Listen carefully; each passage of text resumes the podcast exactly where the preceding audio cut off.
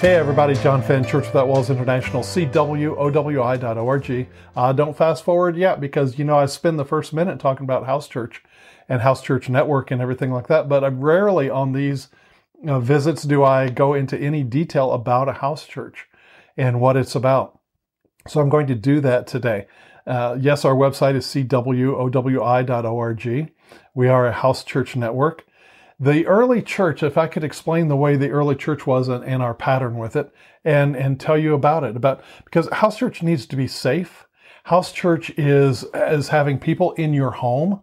So they need to be, uh, they need to be people that you would invite into your home and various things like that. But I want to talk about the nature of it real quick and then we'll, we'll get into some of the practical. But real quickly, house church did not start because of persecution. And house church doesn't exist because of persecution. House church started as actually part of a synagogue movement. And I'll give you very briefly that a couple hundred years before Jesus was born, or 150 years, the synagogue system was born. It came about because the leaders of Israel realized they needed some sort of an education system for their people because God had only prescribed that they attend the temple three times a year and that's in like Deuteronomy 16, 16, and a couple other places in Exodus, three times a year. So imagine if, if you just, the only knowledge that you had of God, you derived at Christmas, Easter, and your mother's birthday or something three times a year, and you had no Bible, you had no other means of, of knowing anything. So they realized that, that this three times a year, they were, they were losing their faith. So they started, they realized that they could meet on, on Saturdays on the Sabbath day and they made a determination that up to 10 families, or that, excuse me, 10 families could get together, and those would be adult males actually. So that would be any boys 13 years and up were counted as an adult male. So as long as you had 10 males, age 13 and up, you would gather as families and, and meet on Saturdays. And they would meet, and then the re- religious leaders made copies of the laws of Moses, and they would uh, share those scrolls. They would walk around to house to house where they would meet and they would share the scrolls. So you had these family gatherings all over Israel with these leaders who would go around making copies of the scrolls and sharing God's word. And people got to share pretty soon. They had their own scriptures. And so the synagogue, the word synagogue just means gathering. And early on in Jesus' day as well, they were just in homes. That's where they met. Uh, the the buildings, just like the buildings called church, the buildings called synagogues didn't come about until the Dark Ages, until until hundreds of years later. Uh, you know, in 400s, 500s, 600, 700, 800, you know, through there. But it, at first, the gatherings, the synagogues, the gatherings were in homes, sharing the word, and it was usually around a meal, or very often around a meal. And so that was the system that all the disciples of Jesus were used to. And so where you see in the Gospels that he was in the synagogue on the Sabbath day, usually that would be in that would be in somebody's home, and usually a meal would be involved. And so when uh, when Pentecost happened, the disciples just kept on with the synagogue system, meeting in homes, and and then as it grew and developed through the Roman Empire, they would continue to meet in homes, and in that day they would have very common they would have gatherings of people that, that they knew. And there would, it would be centered around a meal and they would share what's happening in life and such. So the, the, the synagogue system, uh, was quickly adapted into the Roman culture of meeting in homes, usually around a meal, and they would share what the Lord had, had was doing in them. But you've got to understand in modern times where we still follow that Acts 2:42 that they were in the apostles' fellowship and teaching, food and prayer those three elements, breaking of bread in this context of Acts 2.42 is not talking about the Lord's Supper. It's just talking about food because that was the culture of the day. And, and the Lord's Supper came out of and was a part of the larger meal that they would pause in the midst of, of their meal and, and, and have the Lord's Supper as part of that intimate gathering of friends in the faith sharing what Jesus is doing in them. That's why Paul said, in 1 Corinthians 14, 26, how is it, brethren, when you come together? Every one of you has a psalm, a doctrine, a revelation, tongues and interpretation. You know, it's, it's sharing. There is a leader. There is somebody who has to, to lead, oftentimes the host, and as was the custom in their day, uh, the host uh, or hostess of the, of the meeting. And, in that day, just like in our day, it doesn't matter male or female. We have record of a woman named Nymphas who was hosting the church in her house in Colossians 4:15. We have Lydia in Philippi. We have Priscilla and Aquila, husband-wife team, where she comes. She's mentioned first four out of the six times, and they're talking about ho- how they hosted church in their home, first in Rome, and then when they moved later to Ephesus. And so, and so you have these people, men and women together, just hosting in their home. That was the custom of the day. We get all caught up in church and everything, and it's like it didn't resemble anything Uh, like church. It resembled a family get together, a, a block party, a, a neighborhood barbecue. I mean, it resembled that because they were getting together to share about what Jesus was doing in them, recognizing they were each living, breathing temples of God, having Christ in them, the hope of glory. And so when it comes into modern translation, what do we do? We have people that are in the four spheres of influence that the scripture mentions of family, friends, neighbors, and coworkers. Family, friends, neighbors, and coworkers are the most common. These are people that you know. But there has, but being in a home, it has to be safe, especially if there are children involved. So you don't want just some stranger off of the, you know, off of the grid or whatever coming to your home, it, it is right and it's proper that you get to know them a little bit. Uh, in English, the word is vet, V-E-T-T, or you vet them.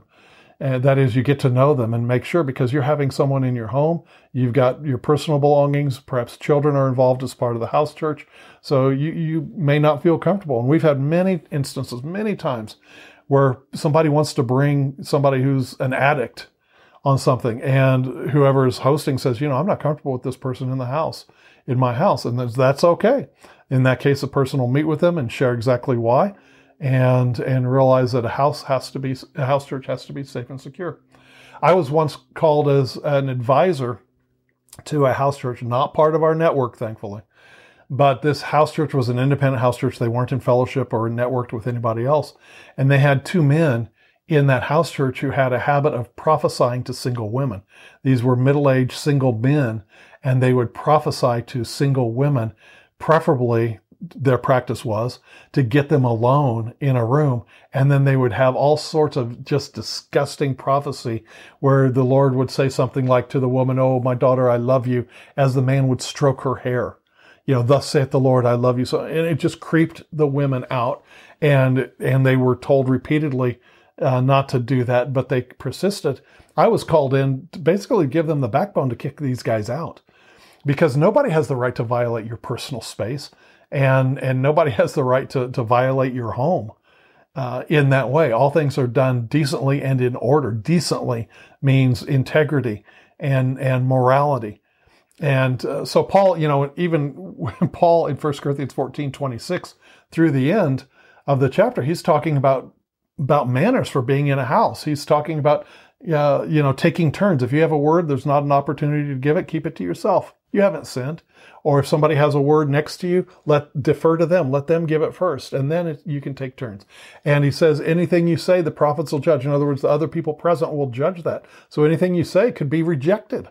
You may you may say, you know, the the earth is a cube, and and somebody has the right to reject that and just say, you know, that's just not right and and so you know house church is, is a gathering of friends and people uh, and people on the same spiritual page. But uh, but that doesn't mean that that you have to swallow every every thing that somebody says. It's a, a discussion. It's a study. And now we've got the written word and the holy spirit together. The spirit and the word will be in agreement. And you allow things to to be discussed but not to the point of contention not to the point of argument. What i tell people is this. You leave your doctrinal differences at the door you don't bring in your personal pet favorite doctrine and try to preach that or evangelize for that cause or for that teaching into the house church. House church is about who we have in common, which is Jesus Christ. We follow the pattern that started with the synagogue system that was followed through into the New Testament, where it was like a family gathering centered around food and family and, and sharing what Christ is doing in your heart. And that's why we focus on him. We don't focus on differences.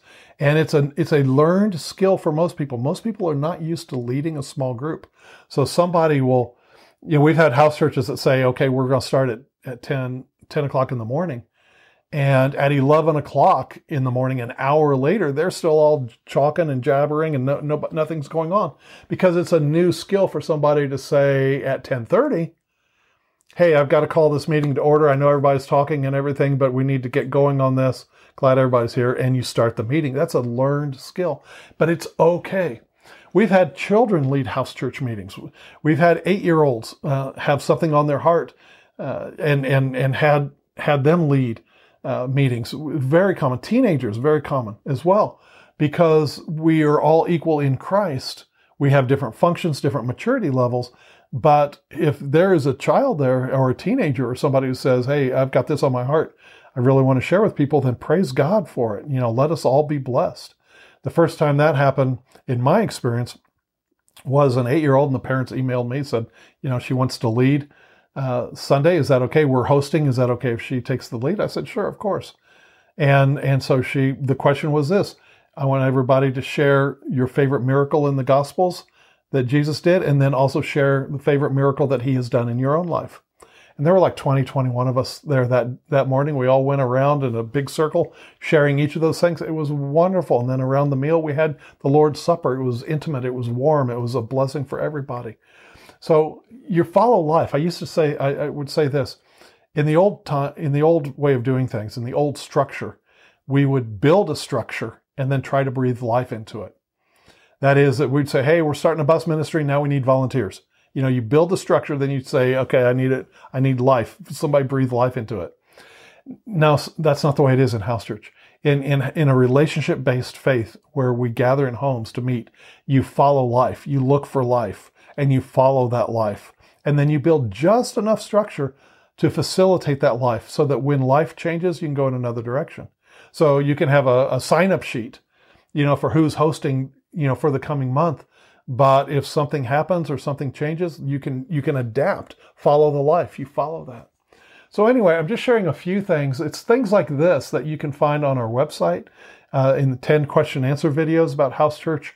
In my book, Return of the First Church, which I wrote about my own transition and had to find the justification in scripture and in history for meeting in homes and comparing the two models, if you will, call it that. I don't like that, but the, the model of the auditorium versus the relationship based church meeting in, in homes.